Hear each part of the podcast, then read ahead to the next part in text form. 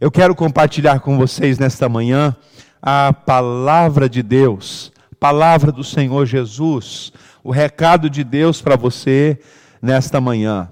Ontem eu estava é, lendo as Escrituras, pensando, orando, pensando sobre o que Jesus fez por nós naquela cruz. E me veio ao coração esse texto que eu quero compartilhar com vocês, que se encontra no Evangelho de Lucas, capítulo 24, do versículo 1 ao versículo 8.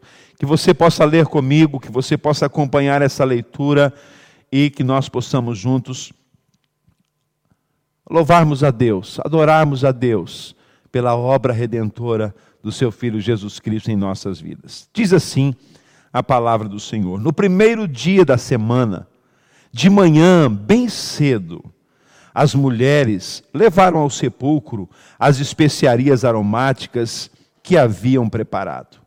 Encontraram removida a pedra do sepulcro, mas quando entraram, não encontraram o corpo do nosso Senhor Jesus. Ficaram perplexas, sem saber o que fazer.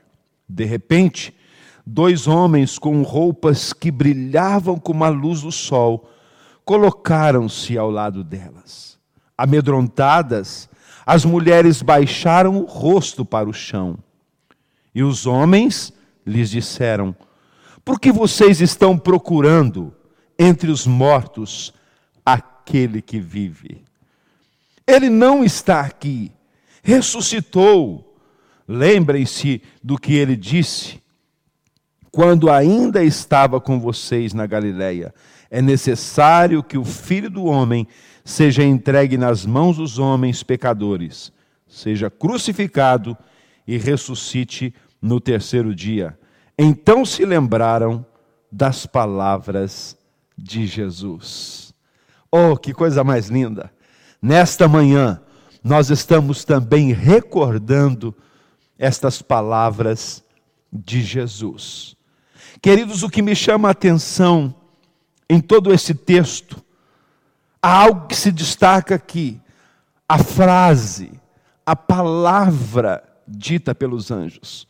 Estas mulheres, no primeiro dia da semana, pela manhã, bem cedo, elas correram para perfumarem, quem sabe, o corpo de Jesus, aquele túmulo com especiarias. E quando elas chegaram ali, elas ouviram esta declaração: Ele não está aqui. Ele vive. E esta é a palavra que eu quero deixar com você nesta manhã. O nosso redentor está vivo. E porque ele vive, nós estamos aqui. Porque ele vive, nós estamos enfrentando todas essas batalhas de frente, com toda a coragem. Porque ele vive, a esperança no nosso coração. Porque Ele vive, você pode estar confiante, esperançoso, cheio de, de alegria, de certeza, diante deste Cristo que está vivo. O túmulo está vazio, o trono está ocupado. Ele vive, ele está assentado à direita de Deus Pai.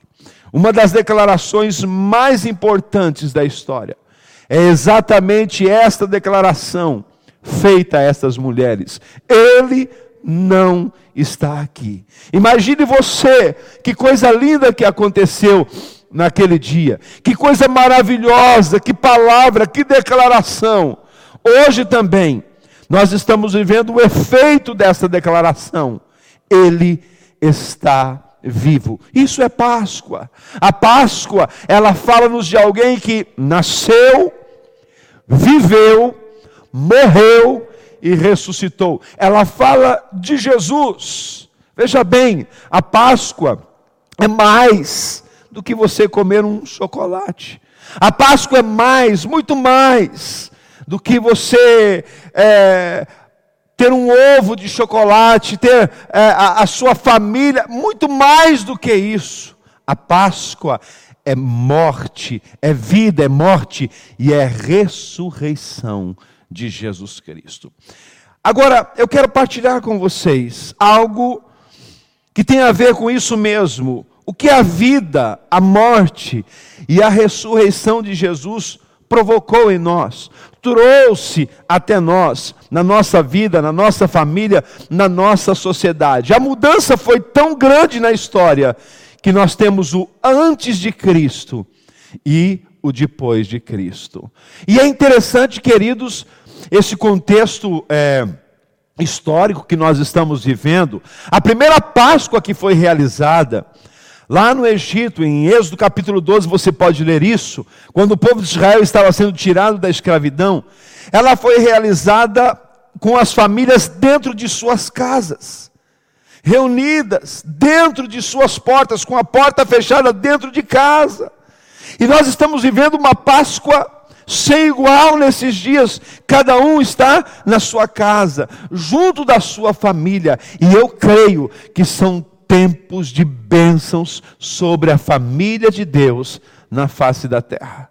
Deus está nos reunindo para um tempo especial, para um tempo que nós vamos nos fortalecer, para um tempo que nós vamos reerguer estruturas, é, é, é, conceitos que, quem sabe, estavam perdidos acerca da nossa família e acerca da nossa fé, da nossa confiança em Deus e que hoje nós estamos reguendo. Então, o que esta obra de Jesus fez em nossas vidas, em nossa família e pode fazer em você nesta manhã? A primeira obra do sacrifício de Jesus que eu vejo aqui é a salvação. A salvação. Quando Jesus estava nos braços de Simeão, quando Jesus, ainda uma criança, foi levado pelo seu, pelos seus pais ao templo para ser consagrado a Deus. Simeão tomou Jesus nos seus braços.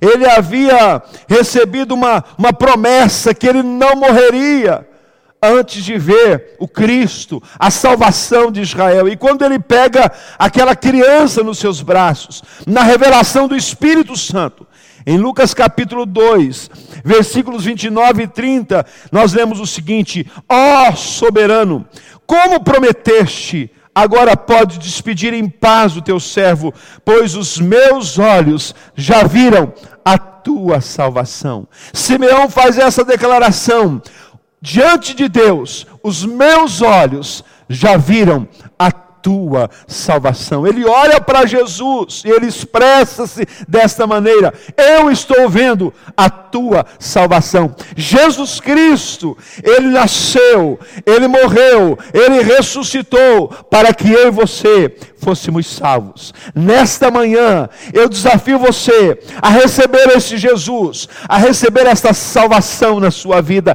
Ele é a nossa salvação. A Bíblia diz: em nenhum outro há salvação, porque debaixo do céu nenhum outro nome há dado entre os homens pelo qual devamos ser salvos. Só Jesus pode te salvar. E Ele quer fazer isso nesta manhã. Se você não tem essa certeza, nesta manhã de Páscoa, nesse domingo de Páscoa, nesse domingo que nós celebramos a ressurreição de Jesus, receba-o na sua vida. Ele está vivo e Ele quer entrar e fazer morada no seu coração. A salvação é aquilo que nós precisamos receber de Cristo Jesus. É aquilo que nos dá essa, essa garantia que nós não estamos mais nas trevas, mas estamos na luz. É aquilo que nos dá a garantia de que um dia nós iremos morar com Jesus na glória. A Bíblia também nos diz em 1 Tessalonicenses capítulo 5, versículo 9, porque Deus não nos destinou para a ira, mas para recebermos a salvação por meio de nosso Senhor Jesus Cristo. A salvação, ela vem por meio de nosso Senhor Jesus Cristo. Que você possa recebê-lo nesta manhã, onde quer que você esteja nos assistindo, junto da sua família, em qualquer país onde você esteja nos vendo, receba Jesus nesta manhã. Ele é a nossa salvação. Ele morreu por mim para nos salvar, para transformar as nossas vidas. A Páscoa fala-nos de salvação. no momento em que ela foi realizada pela primeira vez, o povo de Israel estava no Egito. O Egito é símbolo de escravidão, é símbolo de morte. E quando a Páscoa foi celebrada, estava sendo proclamada a salvação de um povo, de um tempo de escravidão, que estava sendo levado para Canaã, a terra da promessa. E a mesma coisa no reino espiritual do nosso Senhor Jesus Cristo acontece hoje também. O homem, ele é tirado do reino das trevas, da escravidão do pecado e é levado para a maravilhosa luz de Jesus Cristo. Esta é uma obra que só Jesus pode fazer nas nossas vidas. Não é a religião que salva, não são as boas obras que salvam. Tudo isso é importante, pode ser importante nas nossas vidas, mas a salvação, ela vem de Jesus, do Jesus que nasceu, do Jesus que morreu e do Jesus que ressuscitou e está vivo entre nós. Algo especial também que acontece através desta vida, morte e ressurreição de nosso Senhor Jesus Cristo é o perdão dos nossos pecados. Ele nos perdoa, Ele é aquele que sara-nos, sara a nossa alma. Todos nós somos pecadores. Não há distinção, não há rico, não há pobre, não há nacionalidades. Não há o melhor e o pior, todos nós somos pecadores. A Bíblia diz assim: todos pecaram e estão destituídos da glória de Deus. Por um homem o pecado entrou, toda a humanidade precisa do perdão de Deus. Jesus Cristo veio a esse mundo como o cordeiro da nossa Páscoa para estabelecer o perdão que nós precisávamos. A Bíblia diz que a lei nos condenava, o pecado nos condenava à morte, mas Jesus Cristo veio com um dom gratuito, a salvação, e ele perdoou-nos e continua a perdoar-nos dos nossos pecados. Quem sabe você está se sentindo nesta manhã sofredor, quem sabe você se sente um pecador e olha, bem-vindo ao clube, todos nós somos.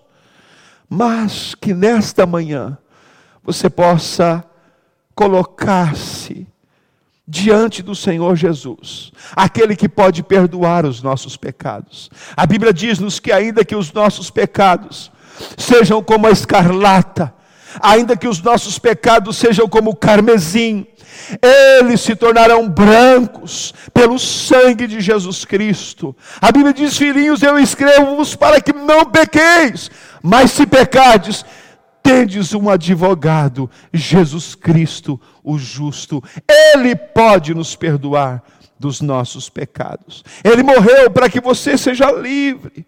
Ele morreu, você não precisa viver mais debaixo da maldição do pecado, debaixo dessa, dessa pressão do pecado, se você pode viver uma vida livre, uma vida de perdão.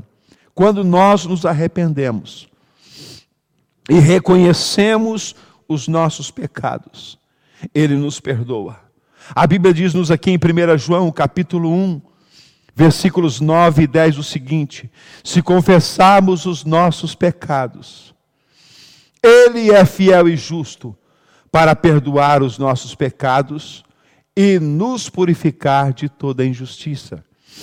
Se afirmarmos que não temos cometido pecados, Fazemos de Deus um mentiroso e a Sua palavra não está em nós. Então nós não podemos dizer que não somos pecadores, porque somos. Mas nós podemos confessar os nossos pecados. E Ele é fiel para nos perdoar nesta manhã.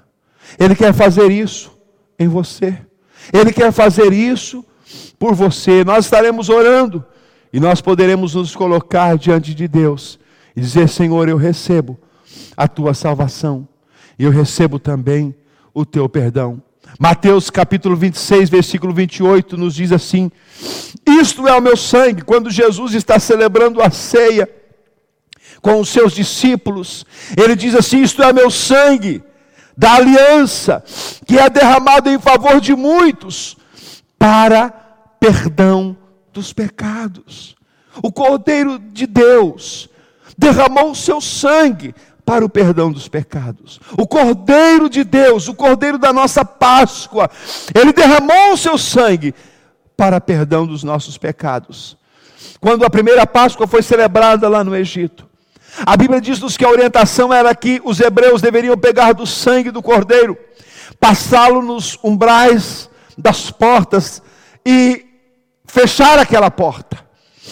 E quando a morte vinha e passava pelo Egito, na casa onde houvesse o sangue, esse, essa morte não chegaria. E essa morte, ela é um símbolo hoje do pecado. A Bíblia diz que o pecado gera a morte. Mas o sangue de Jesus Cristo é a nossa salvação, é a nossa, a sua, a minha proteção, o sangue de Jesus Cristo.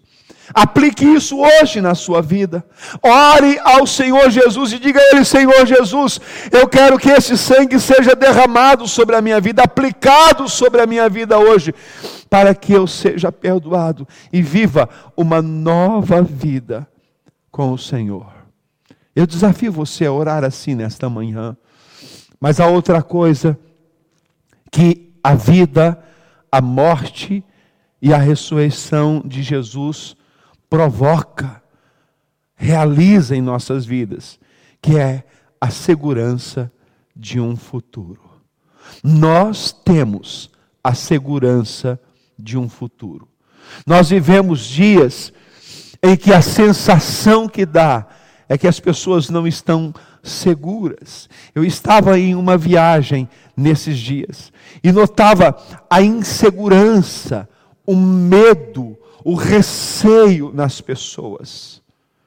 Muitas pessoas aflitas, sem saber o que fazer, para onde ir, que atitude tomar. Mas, quando nós confiamos em Jesus, quando nós entendemos que Ele está vivo, que Ele ressuscitou, que o túmulo está vazio, que Ele está entre nós, nós temos essa segurança, a segurança de um futuro, nós sabemos para onde estamos indo, há um futuro reservado para você. Olha o que diz a palavra de Deus em Lucas, capítulo 18, versículos 28 a 30. Pedro disse-lhe: nós deixamos tudo o que tínhamos para seguir-te, dizia Pedro para Jesus isso. Respondeu Jesus: Digo a verdade, ninguém que tenha deixado casa, mulher, irmãos, pai ou filhos por causa do reino de Deus, deixará de receber na presente era muitas vezes mais, e na futura a vida eterna.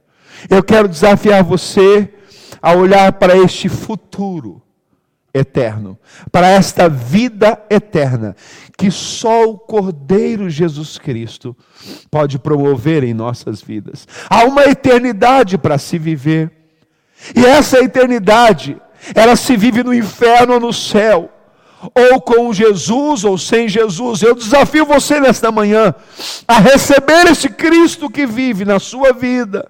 E isso fará com certeza com que você viva esta vida eterna com Ele. É, é o que Jesus está dizendo que nós recebemos por seguirmos a Cristo. Nós recebemos nesta vida, nós recebemos.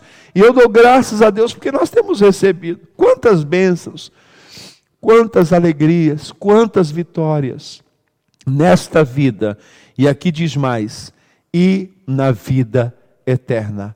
Há uma vida eterna para se viver. E eu desafio você nesta manhã a buscar isso em Cristo Jesus. Nada do que acontece nas nossas vidas no presente pode abalar a nossa esperança do futuro. Eu quero que você desafie, você pode escrever isso. Eu sei que o meu futuro está garantido. Escreva isso, coloque isso aí se você está me assistindo neste momento, nos vendo, coloque isso. Eu sei qual será o meu futuro. Mas como que eu posso saber? Em Cristo Jesus. Em Cristo Jesus, você pode colocar aí, eu sei que Ele vive, Ele vive dentro de mim, Ele vive em Portugal, Ele vive na minha família, Ele está vivo. E isso nos garante um futuro, uma certeza. E se você não tem essa certeza, eu desafio você nesta manhã a entregar o seu coração a Jesus a convidar Jesus. A Bíblia diz assim: se hoje ouvirdes a voz do Senhor, não endureça o seu coração. Ele pode te salvar nesta manhã. Ele veio para salvar e garantir o seu futuro. Há uma certeza no nosso futuro. Jó disse certa vez: Eu sei que o meu redentor vive e na hora certa se levantará em meu favor. Ele está vivo, querido. Ele está aqui, Ele está aí onde você está, do seu lado, sentado nesse sofá do seu lado, junto da sua família, te abençoando, com os braços estendidos para você, para te salvar e para te dar um futuro. A Bíblia diz: Eis que eu sei que pensamentos penso de vós, pensamentos de paz e não de mal, para vos dar um futuro glorioso. Só Jesus pode prometer isso. Só Jesus pode conceder isso porque Ele vive, eu posso crer no amanhã. Eu amo esta canção.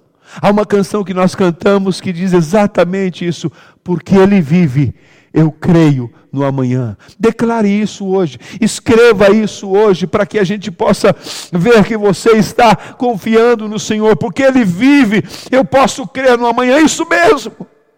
Ele está vivo, Ele está presente.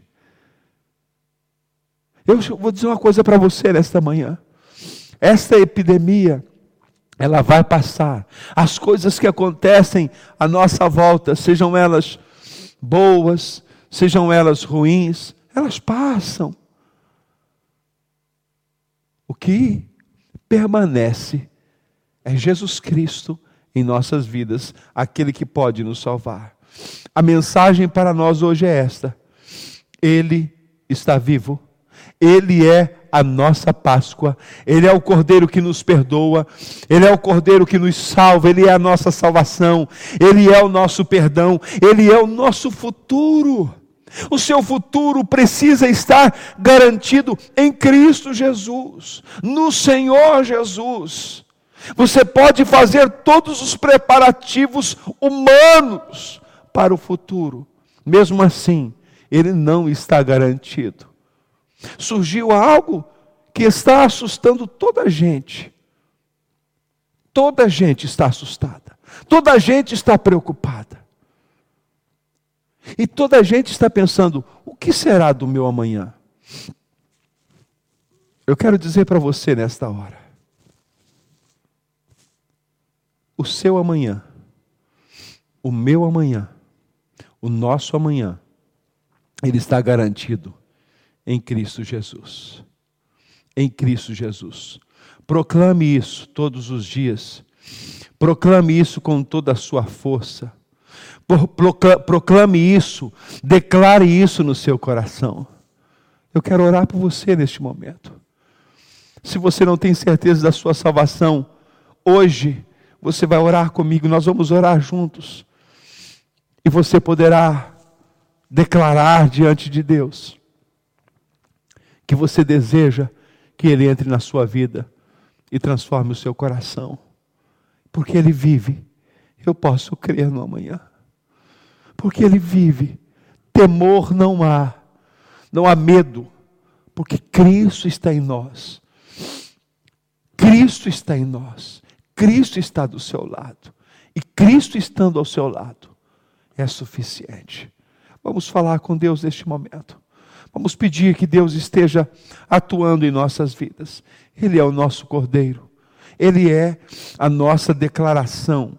Ele é essa declaração que o anjo fez para aquelas mulheres. Ele não está aqui. Por que, que vocês estão procurando aquele que vive? Ele não está aqui. Ele está vivo. Vamos orar. Senhor, Obrigado pelo teu amor, pela tua graça, pela tua bondade. Essas pessoas que estão orando comigo nesta manhã, entregando o coração ao Senhor, pedindo que o Senhor possa trazer salvação para sua casa, para sua família.